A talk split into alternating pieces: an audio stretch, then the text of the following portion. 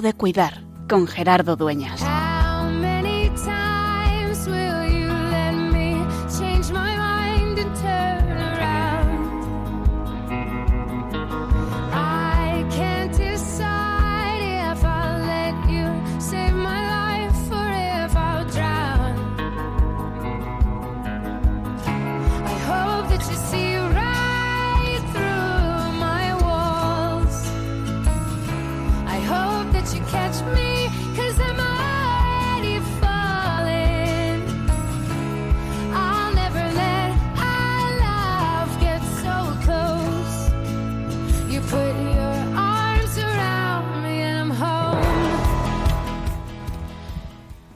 La semana pasada me mandó un mensaje un amigo. Había quedado con él precisamente porque se acababa de jubilar y de repente me dice un WhatsApp, oye Gerardo, soy la mujer de Ángel y no va a ir a poder verte mañana porque está en la UBI.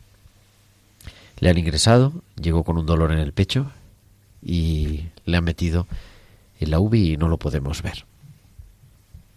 Afortunadamente, y te cuento ya al final de la historia, está bien, le han puesto, han hecho un cateterismo, le han puesto unos stern y todas estas cosas, y está bien en casa.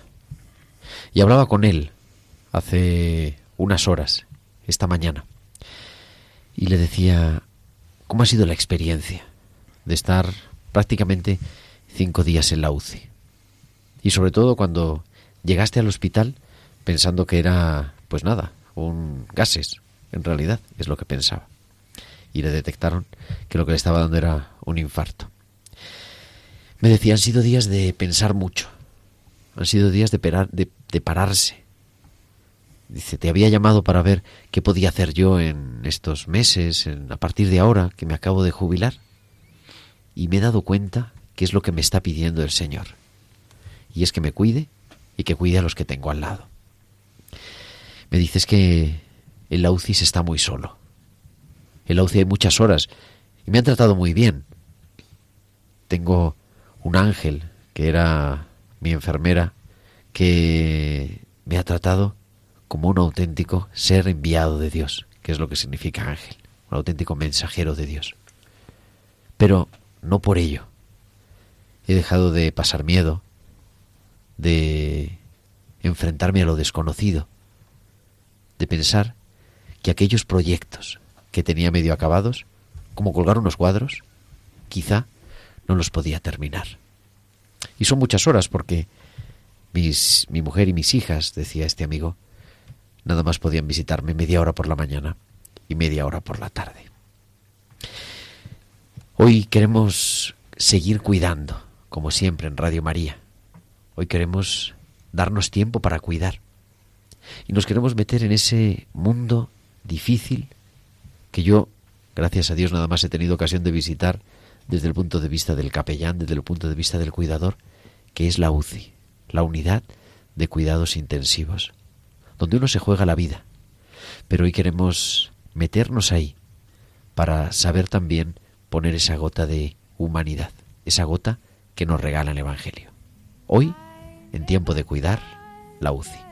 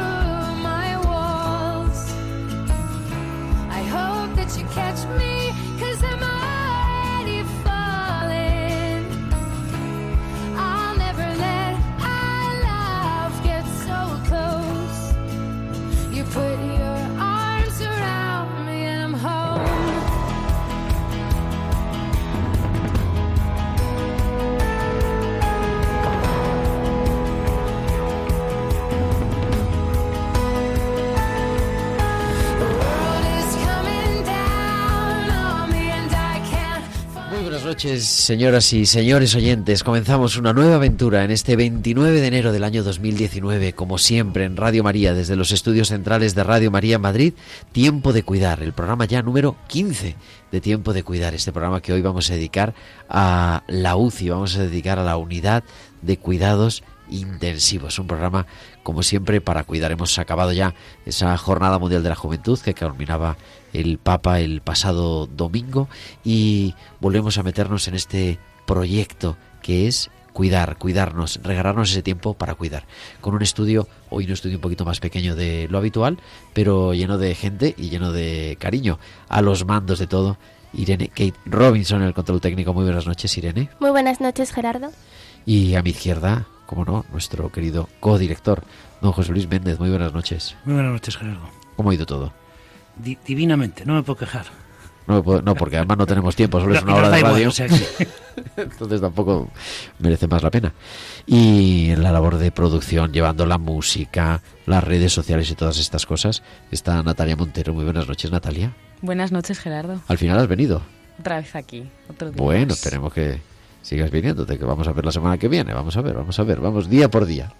Y está también hoy, que también la conocen nuestros oyentes, nuestra colaboradora y enfermera, la enfermera del Hospital Severo Ochoa en Leganés, en Madrid, y Isabel de Miguel. Muy buenas noches, Isabel. Buenas noches, Gerardo.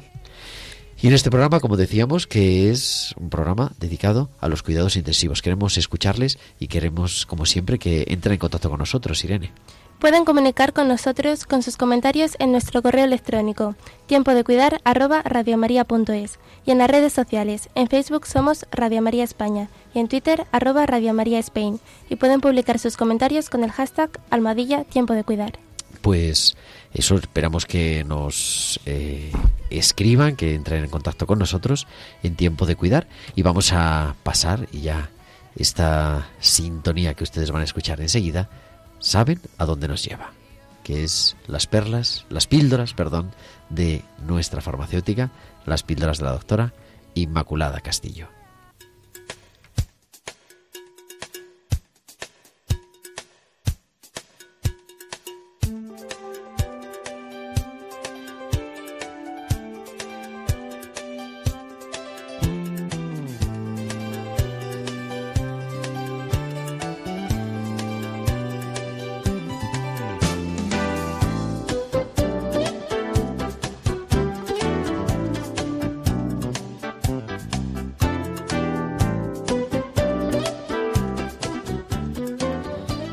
Esta música nos lleva a Inmaculada Castillo. Inma, muy buenas noches. Muy buenas noches, Gerardo. Y muchas gracias, Pues- como siempre, por acercarte con tus píldoras, las píldoras de nuestra farmacéutica de Muchas cabecera. gracias. Eso de, de perlas también existe ¿eh? como forma farmacéutica, las perlas Ah, bueno, las perlas es que tiene, que están recubiertas de gelatina o no sé qué, ¿no? Bueno, esas son las cápsulas también, cápsulas de gelatina. Pero Madre vamos, las mía. perlas también existen, ¿eh? Bueno, pues Pero bueno, la- el bien. espacio se llama las píldoras, o sea que las píldoras. Lo dejamos ahí. Pues mira, La hoy os traigo una píldora eh, espectacular, un proyecto espectacular. El proyecto UCI, pero con una H delante. Con una H de humano.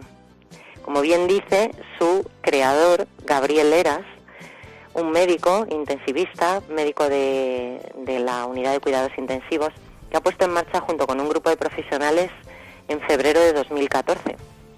Un proyecto que, consiste básicamente en humanizar eh, los cuidados intensivos. Bueno, eh, el proyecto tiene su propia página web y, y hay muchos testimonios de tanto del doctor como de sus colaboradores en cuanto a, a- a qué es básicamente. Pues básicamente es el cuidado de lo invisible, es decir, no el dolor físico, sino las heridas emocionales, el cuidado de las heridas emocionales. Como bien comentabas al, al principio, el testimonio de, tu amigo, Eh, ¿Cómo se siente el paciente que está en la UCI? Pues ya no solo el dolor que se trata con medicamentos, sino eh, el miedo, la angustia, eh, la soledad. Estás rodeado de la mejor medicina del mundo, pero en el fondo eh, el paciente se encuentra solo. El paciente tiene sus miedos. pero no solo se queda aquí el proyecto en el paciente, sino que lo hace extensivo a familias las familias que necesitan, que tanto necesitan eh, información, tanto necesitan respuesta a sus preguntas, tanto necesitan eh, ese, acompañamiento durante las esperas en las, puertas de las, urgencias, de las UCIs, eh, ese acompañamiento a las familias y a los profesionales. Los profesionales tienen ahora mismo un, están sometidos en la UCI a un altísimo nivel de estrés ya no solo a nivel profesional, sino a nivel personal en cuanto a que tienen que enfrentarse a eh, dar noticias a los, a los familiares que en muchas ocasiones pues no son buenas noticias precisamente. Todo lo que pasa por sus cabezas, el pensar que, podían haber hecho más, que, se podía haber hecho más, también tiene que estar afectando a, a esa parte esa, ese sentimiento, esa herida emocional que, comentaba el doctor Eras. Entonces, bueno, se trata de dar compañía, se trata de hablar, se trata de, necesitar o de tocar al paciente, de básicamente estar, estar con otra persona. Ellos tienen varias eh, líneas de investigación abiertas. Eh, eh, bueno, pues sirven de foro de punto de encuentro entre pacientes, familiares, profesionales, Hablan también de las UCIs de puertas abiertas, es decir, flexibilizar los horarios de visita, adecuar a las necesidades individuales, el mejorar la comunicación paciente y familia y los propios profesionales. Incluso hay personas que forman parte de, este proyecto que no están relacionados con, directamente con la UCI, sino que son, por ejemplo, eh, interioristas o pacientes que, o sea, o profesionales que se dedican a cuidar del bienestar y la satisfacción del paciente eh, durante su, su estancia en la UCI. O sea, garantizan el confort del paciente tanto en el aspecto físico, en el aspecto ambiental, etcétera. Entonces, pues bueno, eh, eh, el doctor Gabriel Eras apela a que todos debemos revolucionar, a todos debemos hacer una revolución de la emoción, como él dice. Debemos recuperar el poder de los sentidos escuchar lo que se dice y lo que no se dice, cuidar lo invisible y naturalizar en muchos casos lo inevitable. Un proyecto pues un proyecto bien interesante que además vamos a conocer ahora de primera mano. Pues muchísimas gracias, Sigma Castillo, como siempre, por traernos tus píldoras, las píldoras de nuestra farmacéutica y hasta la semana que viene. A todos los, integrantes de este proyecto maravilloso. Muchas gracias. Buenas noches. Hasta la semana que viene. Adiós.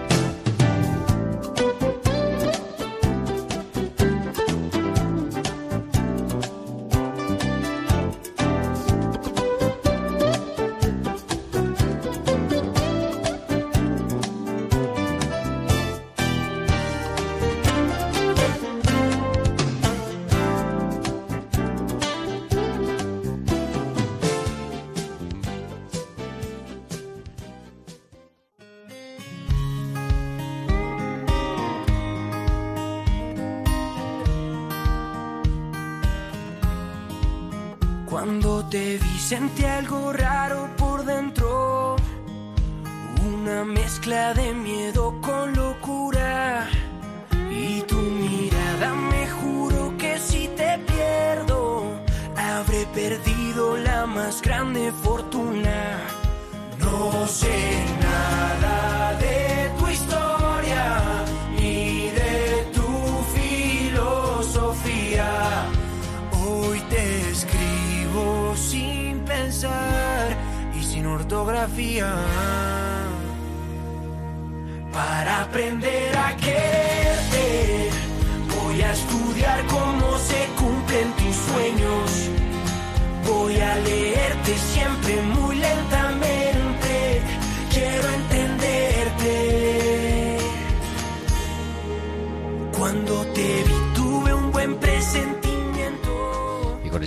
música de Morat tan espectacular que nos traía Natalia Montero. Continuamos y tenemos al otro lado del teléfono, nos atiende en esta noche eh, Carmen Segovia. Muy buenas noches. Hola, buenas noches. Uy, tuvimos un pelín bajo, pero ahora enseguida lo vamos a arreglar. Carmen es enfermera, eh, es amiga, es máster en counseling y todas estas cosas, y ha trabajado durante muchísimos años en la Organización Nacional de Trasplantes, pero ahora estás metida en este proyecto, de proyecto UCI, pero UCI con H.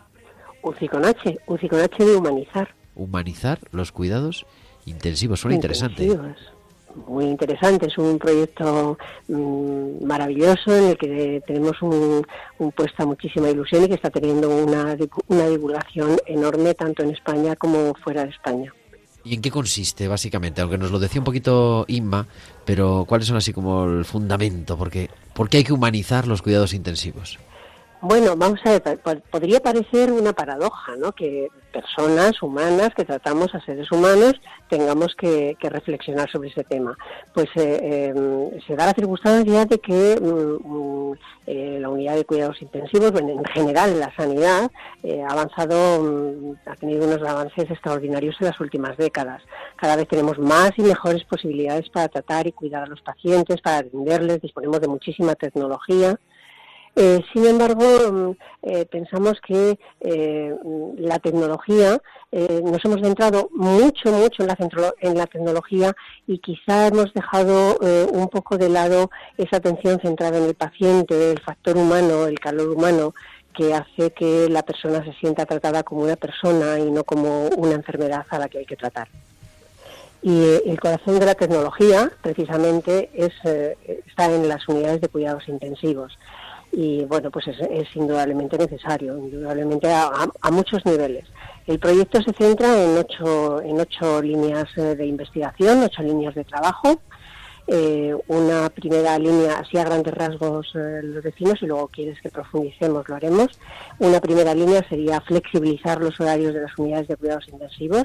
Eh, sabes que en, los, en las unidades de cuidados intensivos eh, históricamente tenían unos horarios muy limitados, a veces en algunos sitios incluso de media hora, donde sufre no solamente el paciente sino también la familia que, que pasa muchas horas con la angustia eh, de no poder estar cerca de su ser querido. ¿no? Y se trata de flexibilizar los horarios, De puertas abiertas y, sobre todo estudiar eh, que, en qué situaciones se pueden eh, flexibilizar más y en qué otras no, ¿no? Pero en general sería abrir las unidades de cuidados intensivos y permitir incluso la participación de las familias en, los cuidados, ¿no? Una segunda línea de investigación es la comunicación. Obviamente, mm, eh, el, em, aprender a relacionarnos adecuadamente con las familias eh, y también con los pacientes, sobre todo aquellos pacientes que tienen dificultades de, expresarse por, la situación que están viviendo y también la comunicación entre los miembros del equipo. Una tercera línea de investigación sería procurar el bienestar del paciente, no solamente el bienestar a, partir de su propia enfermedad, sino también propiciar ambientes agradables. Que, puedan ayudarle a permanecer en las unidades de cuidados intensivos en- eh, con una sensación mucho más placentera. Una cuarta línea sería eh, propiciar y facilitar, si así lo desean, la participación de la familia en los cuidados de los pacientes. Carmen, Una oye, quinta- per- sí, per- perdona un sí, momento. dime. soy José Luis. eh, Y eh, oy- oyéndote, eh, yo que hace muchos años que terminé medicina y, he estado, la verdad es que poco tiempo en la UCI, pero es verdad que sale uno como con la sensación de, de demasiada tecnificación. Esa idea te- te- pu- puede tener uno desde fuera, ¿no? Enchufados a muchas cosas y como Claro. un poco dejados los enfermos, ¿no? Entonces me ha encantado el Fíjate, planteamiento. más que... Sí, sí, sí, Sí, dime, dime, no, lo, de flexibilizar el horario con las familias y hacerles partícipes de los cuidados. Claro, que- claro, claro. Sobre todo porque además es que hay estudios, todas estas líneas de trabajo que nosotros tenemos planteado no es una filosofía, sino que están basados en estudios y en trabajo. Nosotros hacemos estudios y nos nutrimos también de estudios de, todo el mundo, donde se, se, se, trabaja y se ha estudiado qué efecto tiene, por ejemplo, la estancia del paciente con, de la familia con el paciente.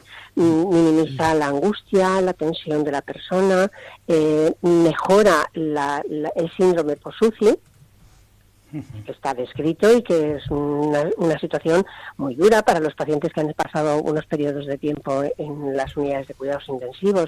O sea que, en, eh, la, y por supuesto, teniendo todas estas líneas de, investigación que yo estoy comentando, están centradas en las personas porque eso es lo que no debemos olvidar nunca, que el, el paciente que entra en una unidad de cuidados intensivos es una persona las familias son personas y los profesionales somos personas que trabajamos por y para personas. Y el centro es el núcleo, es ese, las personas, ¿no? En la quinta línea de, investigación tendría, está dirigida también a personas, a cuidados al profesional propiciar, eh, mejorar el, desgaste, el, minimizar el desgaste del profesional, el síndrome del burnout, em, propiciar también eh, mejoras en, cuanto a los descansos, etcétera. Eh, una, una sexta línea de trabajo sería la prevención, el manejo y el seguimiento del síndrome post-UCI el, evitar también las, las, las, ataduras de los pacientes que, se hacen con muy buena intención para que no se quiten las vías, y, pero también procuran, mm, propician muchísima angustia al, al paciente. Decía Isabel, dice, claro. tenemos aquí a Isabel, que la conoces además, que se enferma también, estaba diciendo por lo bajo, dice, eso es verdad. Hola Carmen, buenas claro que es cierto. Hola, buenas noches Isabel, buenas noches. Claro, es, es una angustia terrible. Eh, y eso se mejora también, pues, pues mira, teniendo entre otras cosas a, los, a las familias, eh, si así lo desean, mm, por supuesto, no hay que obligar, sino si así lo desean, participar en, en los cuidados.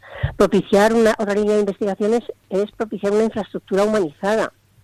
Mm, todos estamos, si hemos estado, mm, hemos sido pacientes o familiares de paciente alguna vez, las salas de espera, yo las llamo salas de desespera porque eso propicia una angustia en las familias, eh, una ansiedad de no, no, no saber qué es lo que sucede, son sillas em, em, incómodas, eh, y esto son, eh, son medidas que con muy poco dinero se pueden solucionar eh, con, mejoras con determinados paneles. Ya lo hemos hecho, vamos, de hecho en el, en el grupo UCI eh, hay una persona que es precisamente una interiorista y que ya ha hecho algunas mejoras en, en algunas salas de espera con muy pocas, nosotros les llamamos salas de estar el grupo UCI, salas de estar de las familias.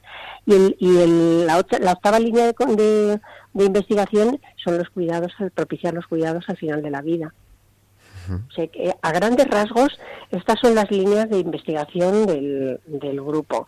Obviamente, eh, el grupo lo formamos 25 profesionales, médicos y enfermeras de unidades de cuidados intensivos.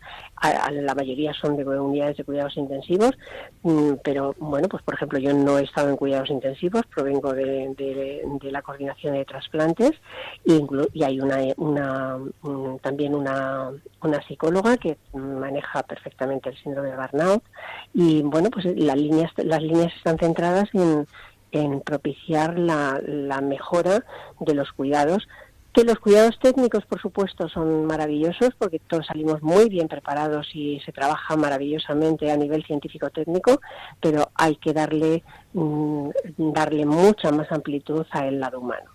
Vamos a ponerle, porque hay una página web excelente, lo vamos a colgar también en nuestro Twitter con nuestro hashtag Tiempo de Cuidar y también tenéis un, usuario de Twitter bien interesante, Humaniza la UCI, que ha sido como yo conocí este proyecto. Pero yo quería terminar, ya sabes cómo es el tiempo en la radio, con una pregunta y es, ya nos conocemos hace años, pero a mí me parece bien interesante el, que cada, cada línea de trabajo da lugar para un programa prácticamente, ¿no? y para cuál es toda la cosa que hay detrás. Pero es, tú ya dices, bueno, mm, jubilada, además que has tenido un incidente últimamente en una pierna así, medio medio. Bueno, pero no ha sido nada comparado con lo que podría haber sido. efectivamente. Pero, ¿por qué, tú crees, por qué te crees que te has ilusionado con este proyecto? Porque yo creo que estaba, estaba, eh, fuera un poco de programa, ¿no? Sí, sí, sí. Bueno, vamos a ver. efectivamente, mm, eh, mm, yo estaba todavía trabajando cuando el creador del proyecto, Gavieras, que es un, médico de intensivos del Hospital Universitario de Torrejón, es nos inoculó, es una persona súper entusiasta y inocula el entusiasmo. Es cierto que cuando te inoculan el entusiasmo es porque tú también tienes una base eh, en el que la humanización te preocupa, llamar a las personas por el nombre, el que la persona no sea una enfermedad, sino que sea una persona que está teniendo una, una enfermedad y que está no es vulnerable, sino que está circunstancialmente vulnerable, tratarle como, como eh, un ser humano. Yo sé que muchas veces, mm, a mí me fascinó eh, cuando todavía yo no estaba jubilada y desde luego tenía que alternar, porque como sabes tú también, yo mm, colaboro con los Camilos, con la Unidad Móvil de Intervención en Crisis y con los centros de escucha, o sea que, tengo una actividad bastante amplia, pero esta es una actividad que es que tiene que ser revolucionaria, tenemos que, que darle ese aire a la, a la sanidad. Yo sé que hay veces que compañeros nos dicen, pero bueno, y como que se molestan un poco y dicen, pero bueno, es que, eh, ¿qué pasa? Que es que yo, es que no somos humanos. Pues, pues, y yo les digo con todo el respeto, es que no es lo mismo. El hecho de ser humano ya no te da el, el marchamo de, de ser capaz de, de, estar humanizado y de ser capaz de humanizar, porque eh, ser humano no significa humanizar. Hay muchas personas son eh, seres humanos, pero no vivir eh, ser humano eh, significa comportarse y vivir humanamente y no todos lo hacemos así, ¿no? E ir ganando en humanidad. Pues muchísimas gracias por acercarnos a este apasionante proyecto y, por tu tiempo. Querida Carmen Segovia, enfermera y formando parte de este proyecto UCI con H, Humanizando los Cuidados Intensivos y amiga de este programa. Gracias por estar una vez más en Radio María. Muchas gracias a vosotros, Gerardo. Un placer haber, haber estado un ratito con vosotros. Gracias. Adiós. Buenas, noches. Buenas noches. Y bueno, ¿cómo, ¿cómo lo habéis visto? Isabel, porque Isabel ha intervenido porque decía, es verdad, lleva razón. Pero tú has trabajado alguna temporada, ¿no? Un par de semanas en la UCI. Sí, un par de semanas largas. ¿Cuánto tiempo has estado en la UCI? 18 años. Ah, bueno, 18 años, pues casi los que tiene casi los que eh, Irene, o sea, desde siempre. Bueno, yo creo que todo lo que ha dicho Carmen es verdad. Esto es fruto, me imagino, de mucho trabajo de las sociedades, tanto de la SEMIUC, que es la Sociedad Española de Medicina Intensiva y Unidades Coronarias, y la SEIUC, que es lo, mínimo, lo mismo, pero de enfermería, y siempre han trabajado paralelamente, porque son servicios donde se comparte mucho y donde aunque hay una independencia de enfermería como muy autónoma, la enfermera sabe cuidar, sabe manejar el respirador, mantener las bombas de todas las perfusiones, de todo lo que tú quieras tecnológico y médico, pero hay una parte de cuidados de enfermería también que la hace ella y es muy autónoma en ese sentido. No le pide permiso al médico pues para hacer un cambio postural o para una serie de cosas. Eso me gusta muchísimo que se haya llegado a esta a este convencimiento de humanizarlo así, porque es verdad que los que hemos trabajado en intensivos siempre hemos llamado al paciente por el nombre. Eso es una cosa que te llama la atención cuando sales de la UCI, que el paciente es la cama 4, la cama 22, y en la UCI es quién lleva a María, qué tal está esta noche Antonio, porque es forma parte de todos nosotros y nosotros nos implicamos mucho. Por eso le he interrumpido antes un momento sin querer a Carmen que he dicho, me parece fenomenal lo de los cuidados del profesional, porque esa implicación también te lleva a un sufrimiento, indudablemente. Te encariñas mucho con los pacientes y el paciente contigo.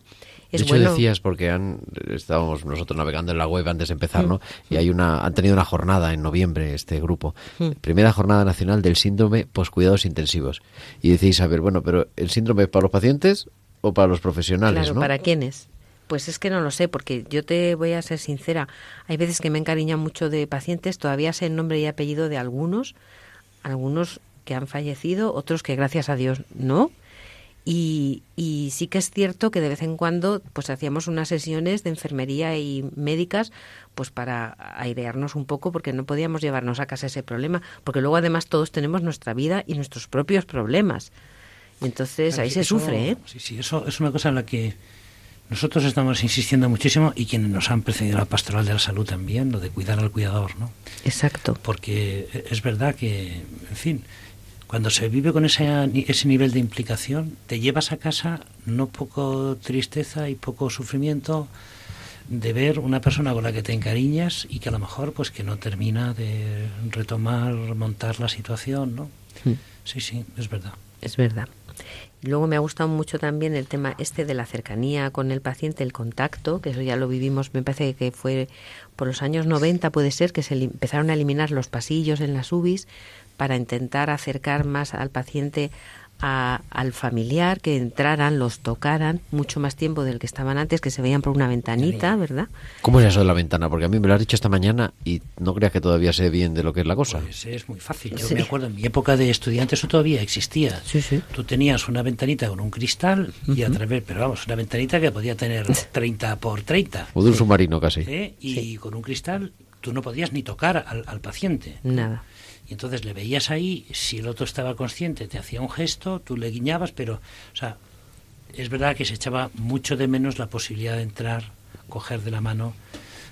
Yo creo que también ahí, en fin, eh, se ha visto que tampoco era necesario tanta tanta distancia ni Sí. tanta prevención, ¿no? No, y además que también se demostró que bueno, que ni era mejor para el paciente porque ni, ni le transmitías tu enfermedades de fuera, ¿no? Es que le pueden pegar, no sé. Bueno, pues no. Pues ahora también están abiertas, ya se eliminaron los pasillos, los familiares entras, se hacen todos la higiene de manos, o sea que eso ya lo tienen súper controlado. Y el paciente le puedes tocar, le puedes hablar, y es que viene muy bien para su recuperación, el oír una, fam- una voz, Familiar. Claro. Me decía esta tarde, eh, preparando el programa, decía una persona que, la verdad, ahora mismo no me acuerdo, porque ya sabes cómo está la cosa, pero decía mm, del testimonio, ¿no? De una persona que contaba, es que para mí que me llegara alguien y me contara su día a día, ¿no? El, el- vamos, un profesional, era el que le contaba lo que hacía, daba sentido, porque son muchas horas de, de estar ahí pensando de verdad que estás mal, ¿no? O sea, la UCI nadie está por capricho en principio, pero pero también hace falta conectar con la vida, ¿no? Este ángel que os decía, el que te comentaba con vosotros al comienzo del programa, ¿no? Me decía, claro, es que en la UCI ya pierdes el, el sentido del tiempo, porque es verdad, por la noche bajan un poco la luz, pero... pero poco, porque es cierto que los, los, los horarios y para tener una conciencia de, lo, de la vigilia y del sueño, del cuando es de día y cuando es de noche, en la UCI se pierde muchísimo, porque es cuidados intensivos y permanentes. Tú reanimas a un paciente a las 2 de la madrugada o a las 3 de la tarde, da lo mismo, o haces un cateterismo, o pones un hemofiltro, o extubas a un enfermo, da igual a la hora que se haga. Entonces el que está allí más consciente no tiene noción del tiempo, no sabe si es de día, si es de noche, si hay que dormir, si no. Pues qué interesante esto, ¿eh? Los cuidados intensivos, que es cuidar con intensidad, no sé. Y algo... Y permanentes, esa, Mm, Sí. ese adjetivo también es importante. ¿eh? Cuidados intensivos y permanentes, siempre para cuidar.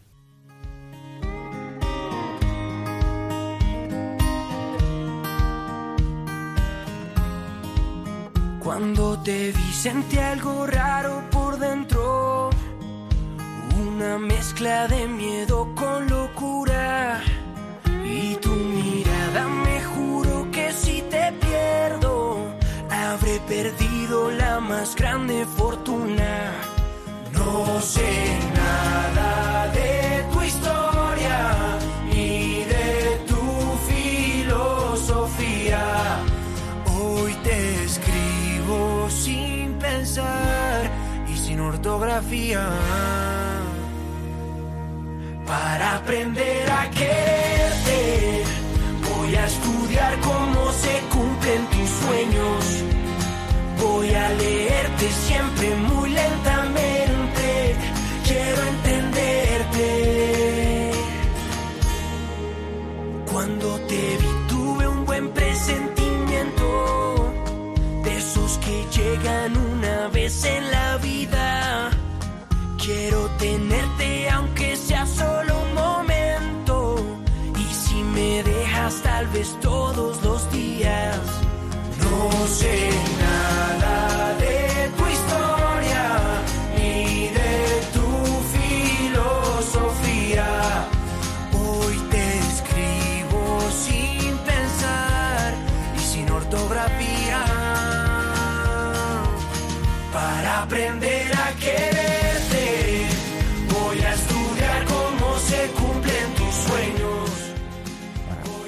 Para aprender a quererte de Morat. Madre mía, esto es un proyecto, en el fondo es también de los cuidados intensivos, aprender a querer. Hoy Isabel, José Luis, no, nos ha- no solamente nos ha venido ella y nos cuenta su experiencia, sino que es que nos trae al, al invitado siguiente. que lo tenemos creo que ya al otro lado del teléfono. José Manuel Ramos, muy buenas noches. Buenas noches, ¿qué tal? José Manuel Ramos es párroco de las Rozas de Puerto Real, en la provincia de Madrid, pero la diócesis de Getafe, ¿no? Eso es. Y vicario en San Martín de la Iglesia también. Ah, bueno, eso, para que no falte, que no falte de nada. Efectivamente. Aquí José Luis era de, de la diócesis de, De Getafe, de sí. Getafe también desde su inicio. No, no, bueno, de eso, del inicio de la diócesis, sí. desde el inicio de la diócesis. Pero bueno, pero no está aquí por eso, también, bueno, todos estamos por todo. Está para contarnos un testimonio impresionante y relacionado con lo que estamos hablando.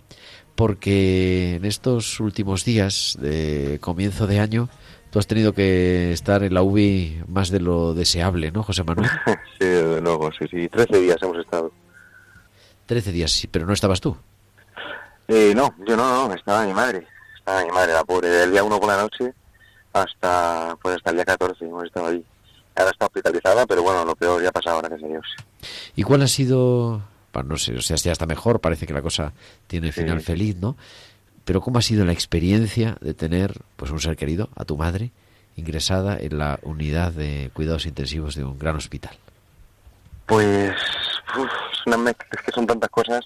Ha sido como una mezcla entre angustia, eh, luego mucha tensión, ¿no? Porque claro, no solamente es que estés ingresada, sino la noticia de cada día, esperar, pues así interminable el momento en el que por la mañana, eh, a partir de las 12 los médicos nos llaman para darnos la noticia de ese día, ¿no? Una tensión increíble, eh, esperanza también. es una mezcla de sentimientos y experiencias eh, eh, en muy poco en muy poco tiempo, ¿no? Pero bueno, también mm, al final de este tiempo vamos estamos contentísimos con tanto que ha recibido y, y bueno y la, y, y la mejoría por supuesto pues ha sido pues mm, gracias a los médicos que han sido muy buenos y gracias a Dios también que ha sido un milagro También, también ahora vamos a hablar de eso. Estamos, nos han presentado hace un, hace un rato, no sé si nos podías escuchar, pero eh, un proyecto ¿no? que se llama Humanizar los cuidados intensivos. Y de otras maneras, cuando hablaba contigo esta mañana para preparar esta entrevista, me contabas que en la UCI en la que habéis estado, que es el 12 de octubre de Madrid, digo, creo que se puede decir, sí sí claro perfectamente eh, no era un horario tan restringido de visita, sino que podéis estar tiempo. Eso es. A ver, nosotros mm, hay dos UCIs, me parece, lo que hasta donde he entendido. Eh, en nuestra UCI estamos en la UCI de politraumatismos, que es como, bueno, pues llegaban muchos accidentes, em, golpes muy fuertes, ¿no? Estaba pues, casi lo peor prácticamente, ¿no? Era una UCI aislada de la otra UCI más grande y, bueno, aquí tenía una política de puertas abiertas y, en la que de 12 de la mañana a 8 de la tarde mm, siempre podemos estar dos personas acompañando al familiar que estuviese ahí. Entonces esas personas podían entrar, podían volver a salir y entrar otras dos, ¿no? Y de hecho nos decían que era porque ellos confiaban plenamente en que en que la- el, trato de la familia con el del paciente ayudaba mucho a la mejoría de, este paciente, ¿no? Entonces, de hecho, lo que nos decían, yo preguntaba, bueno, ¿y ahora qué podemos hacer? Y cuando nos decían los médicos cómo iba cada día, me decían, pues, ¿qué podéis hacer? Pues, pues mucho, podéis hablarla, darle besos, eh, acariciarla, ¿no? Y era lo que hacíamos todo el tiempo.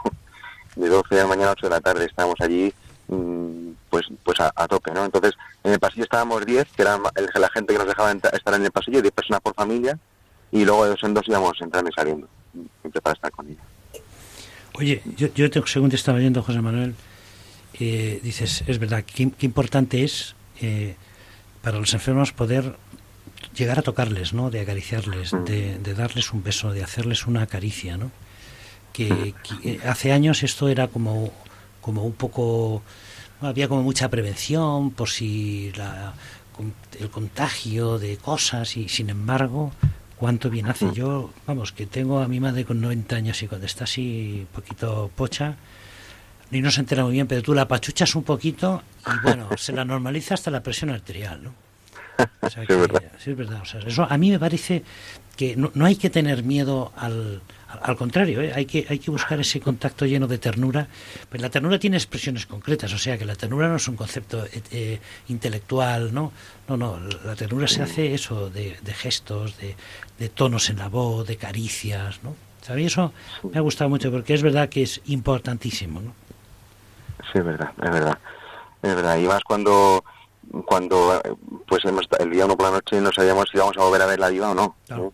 Porque fue, pues bueno, fue, fueron momentos, ¿no? El día uno, día dos, día tres, de continuos avisos de estado muy crítico, ¿no? Y de, y de una situación vital. Entonces, claro, el poder estar con ella, viva, eh, en la UCI, eh, y poder tocarla, poder, aunque todo con los ojos cerrados, pero poder verla, poder decirle te quiero, ya era, una, ya era un regalo. Ya no- Es que eso es verdad que es Para importante nosotros para, también, el ¿no? enfermo, pero es. para el cuidador, para el familiar, también le aporta muchísimo, ¿no? Sí, sí, sí, eso te iba a decir, efectivamente, que para nosotros también ha sido un consuelo, ¿no? Y luego poco a poco ver cómo abren los ojos y poder decir, jo, qué bien que estoy viendo los ojos de mi madre, que no nos haya sido a ver a verlos, ¿no? Y, y así cada pequeñita cosita que iba pasando cada día, pues como un regalo nuevo, como, como pues cuando, cuando estamos viendo un bebé, cómo empieza de nuevo a caminar, cómo, o sea, cómo empieza a aprender a hablar, todo, pues igual. Y, entonces, claro, nosotros de verdad que lo hago con muchísimo respeto siempre, ¿no? Eh, yo siempre preguntaba a los doctores, pero es que me da cosa tocarla, me da cosa tocarle la cabeza porque claro, tenía con las grapas, ¿no? Mira, y no quiero hundirle nada ahí, ¿no? O no quiero, y todo como con mucho miedo, no, no queremos contagiarla nada. Y ellos se reían, ¿no? Sonreían y decían, no, tranquilo, vosotros tranquilos, tranquilos. Y es muy importante que esté con ella, que la, pues es lo que os he dicho, de hablarla y demás. Y sin miedo, nos decimos nosotros sin miedo. José Manuel, buenas noches. Soy Isabel. Isabel, Isabel noches. de Miguel. me alegra muchísimo oírte aquí en el programa y me alegra muchísimo oír tu testimonio. A mí me gustaría también apuntar que habéis sido un ejemplo, tú sobre todo, con esos mensajes que nos has puesto cada día de la evolución de tu madre.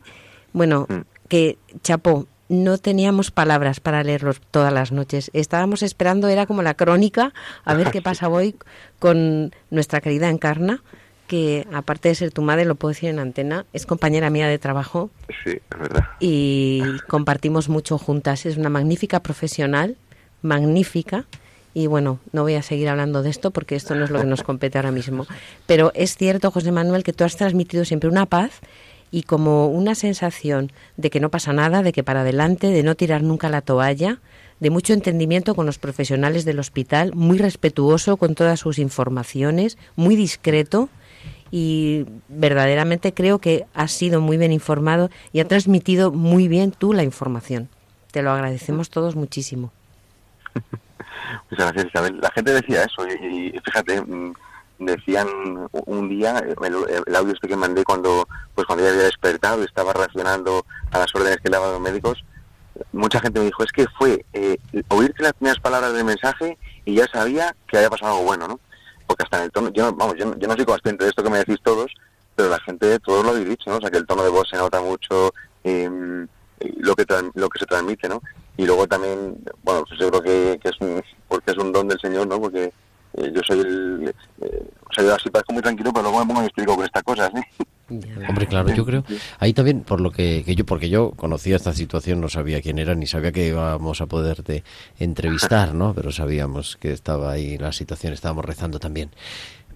La enfermedad es un lugar de evangelización y evidentemente, vamos, me imagino que lo que estabas compartiendo era lo que estabas viviendo, ¿no? Con tu madre en ese momento, no se trataba de hacer un proyecto pastoral sobre no sé qué. luego. Pero en el fondo es, es que al final lo que evangeliza es la vida vivida desde la fe. Y en este caso, y de manera inesperada, porque es un, un accidente, ¿no? Un- pues se cayó Sí, sí, sí. bajando las escaleras. Eh, pero en ese accidente también le podemos dar ese sentido, el sentido de la fe, el sentido desde intentar poner a Dios, que es el que nos sostiene, el que ha sostenido a tu madre, pero también el que os ha sostenido a vosotros, creo. desde luego, vamos, con una claridad, eh, yo eso lo tengo clarísimo, ¿no? Y, y mi familia eh, ente- entera. Eh, vamos, otra cosa no, pero eso es clarísimo, desde luego, ¿no? Cómo se ha sostenido el Señor y cómo nos ayuda a transmitir las cosas, ¿no? También a la gente, lo que íbamos viviendo, lo que tú dices, ¿no? No, no hay en ningún momento ninguna intención de, de proyecto de evangelización, ni mucho menos, ¿no? Pero nosotros íbamos contando lo que íbamos viviendo, ¿no? Incluso en el momento de demos la unción, cuando llegué a casa me encontré el percala que había sucedido, le di la, le di la absolución, ¿no? Bajo la condición, eh, todo esto que sido momentos muy íntimos y también eh, pues contando cómo hemos vivido y cómo el Señor nos ayuda a vivirlo y, y- y yo creo que me un mensaje buenísimo de una persona de mi pueblo que no sé me estará escuchando pero decía eh, mira una mujer que decía conozco a mi marido hace 30 años que llevo casado con él y nunca le he visto rezar en mi vida y después se ha puesto a rezar el Padre Nuestro antiguo porque no ni se lo sabe y yo le dije, digo, pues dile a tu marido que siga rezando que Dios le escucha, que vino lo que ha pasado. Qué bueno. Sí, mejorando. para Dios vale lo mismo el antes que el de ahora. Natalia. Hola, José Manuel, buenas noches. Hola, Natalia, buenas noches. Mira, estaba escuchando tu testimonio y la verdad es que me ha impactado mucho porque, no sé, creo que también la base de, de una enfermedad o de un problema es la actitud que tienes ante, ante ese problema, ¿no? Creo que mm, si, si mm, irradias felicidad, em, positivismo ante ese problema, creo que mm, es una buena motivación para salir para salir de, de ello no mira eh, yo leí un libro hace hace poco sobre el cáncer que es otra enfermedad bastante horrible y, y lo más importante es la actitud no la actitud que tengas ante ante ante la vida eh, saber que, que nos está cuidando Dios eh, tener esa fe no saber que hay alguien eh, ahí que que bueno que aparte de nuestra felicidad nos ayuda, nos manda señales para que estemos felices, porque creo que para salir de algo lo primero es la actitud y, el positivismo, ¿no? Y creo que tu madre y, tú habéis tenido ese sentimiento de, felicidad y, de positivismo para, para poder salir de ahí. Creo que es un ingrediente súper importante para enfrentarnos a todo en la vida. Y, muchísimas gracias porque tu testimonio la verdad es que nos ha llegado a todos. Gracias. Pues muchas gracias a vosotros por vuestras oraciones y porque, vamos, ha sido eso desde luego, ¿eh? lo que les ha dado. Pues muchísimas gracias, José Manuel Ramos, el párroco de Las Rozas de Puerto Real y el vicario parroquial de San Martín de Valdiles, es que no se nos olvide. Y seguimos rezando también todos los oyentes de Radio María por la plena recuperación de tu madre. Eso es, muchas gracias. Gracias, buenas noches. Buenas noches, un abrazo a todos. Buenas noches.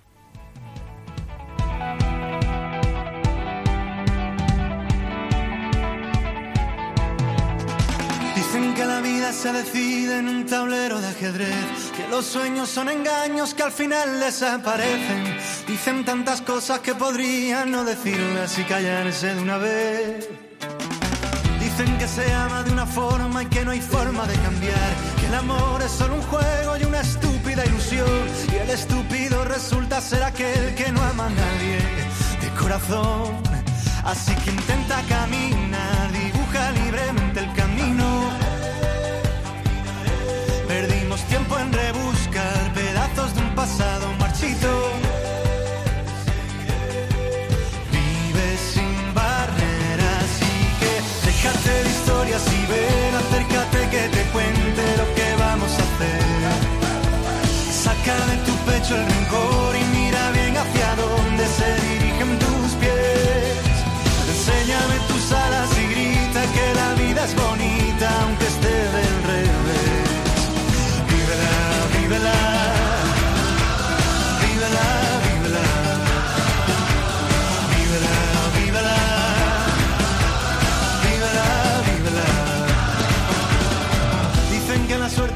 Caprichosa y nos dispone el porvenir. Y que venga como venga, la tenemos que asumir. Dicen que tenemos un reloj que determina lo que nos va a ocurrir. Dicen que el destino manda siempre por encima del querer. Y yo te digo que el querer acaba siendo poder. Y el poder cambiarlo todo Y esta vívela de Pablo Alborán que nos llena de vida, como nos ha llenado este testimonio de José Manuel Ramos, ¿verdad? Yo creo que ha sido unos, un programa que, hemos, que estamos dedicando, seguimos en Radio María en Tiempo de Cuidar, como siempre, cada martes de 8 a 9, desde 7 a 8 en Canarias, pero unos cuidados intensivos que nos han hecho vivir también intensamente. No sé qué os parece. Hombre, yo una de las cosas, de las ventajas que tiene el testimonio es que eso no es teorizar, o sea, decir, la vida es así y yo esto lo he vivido así, esto lo he llevado con alegría, con paz, o no lo he llevado, o me ha, llevado, me ha llenado de amargura. Es decir, no sirve que no estés de acuerdo, es lo que es.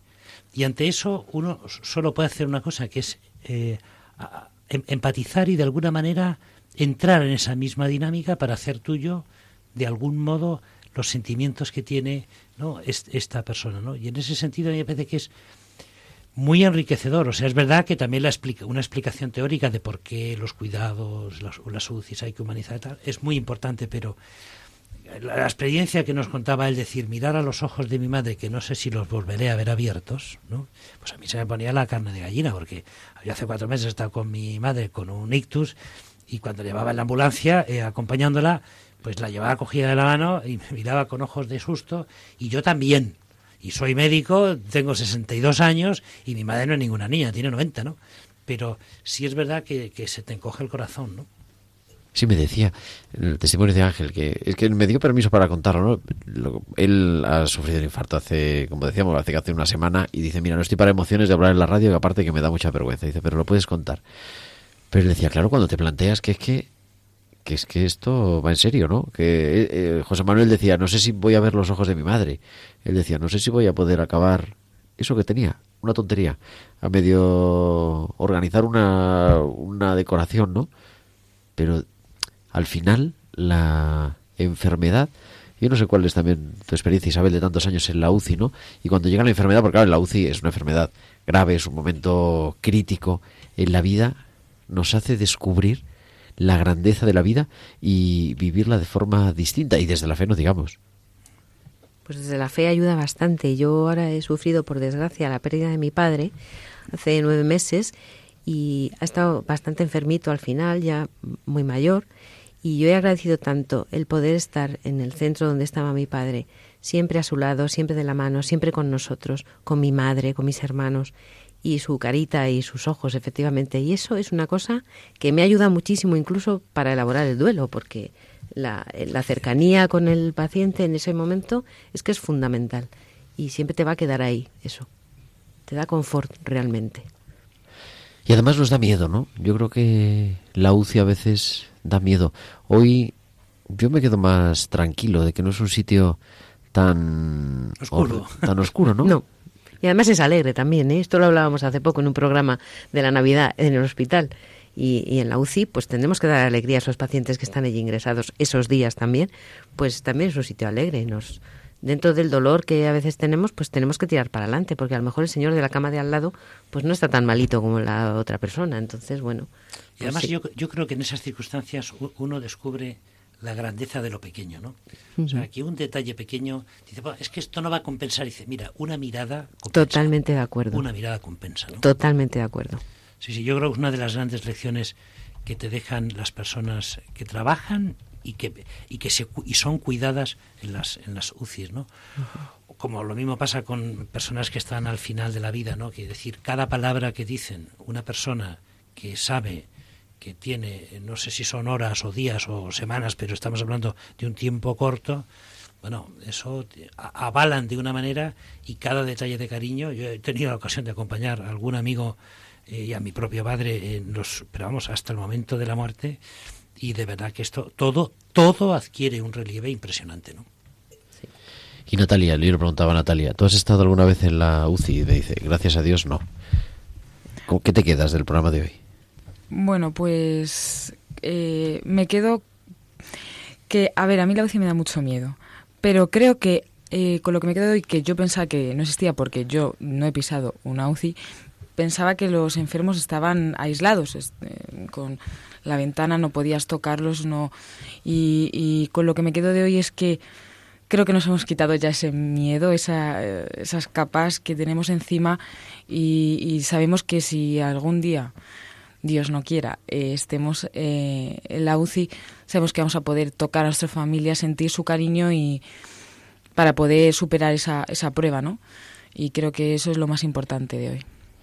Yo creo que sí, eso es importante también el tocar, porque en el fondo el tocar es estar.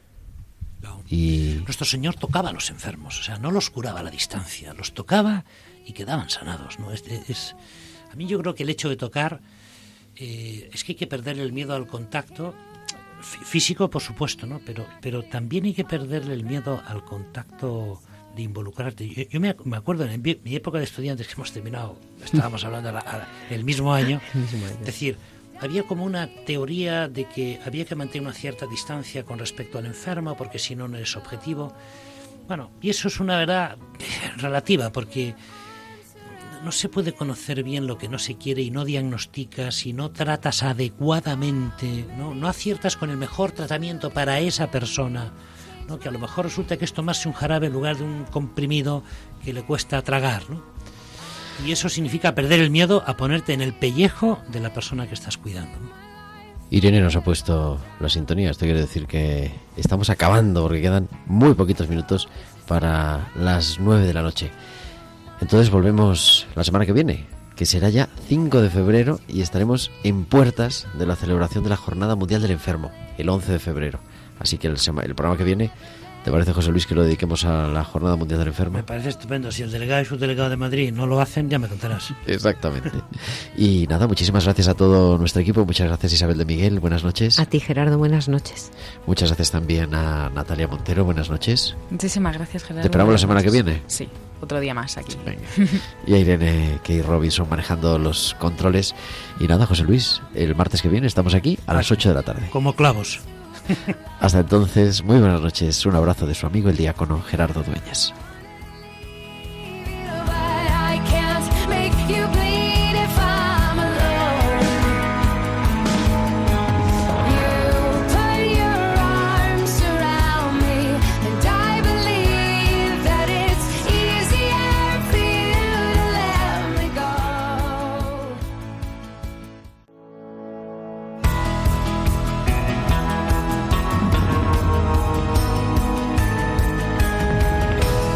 Tiempo de cuidar con Gerardo Dueñas.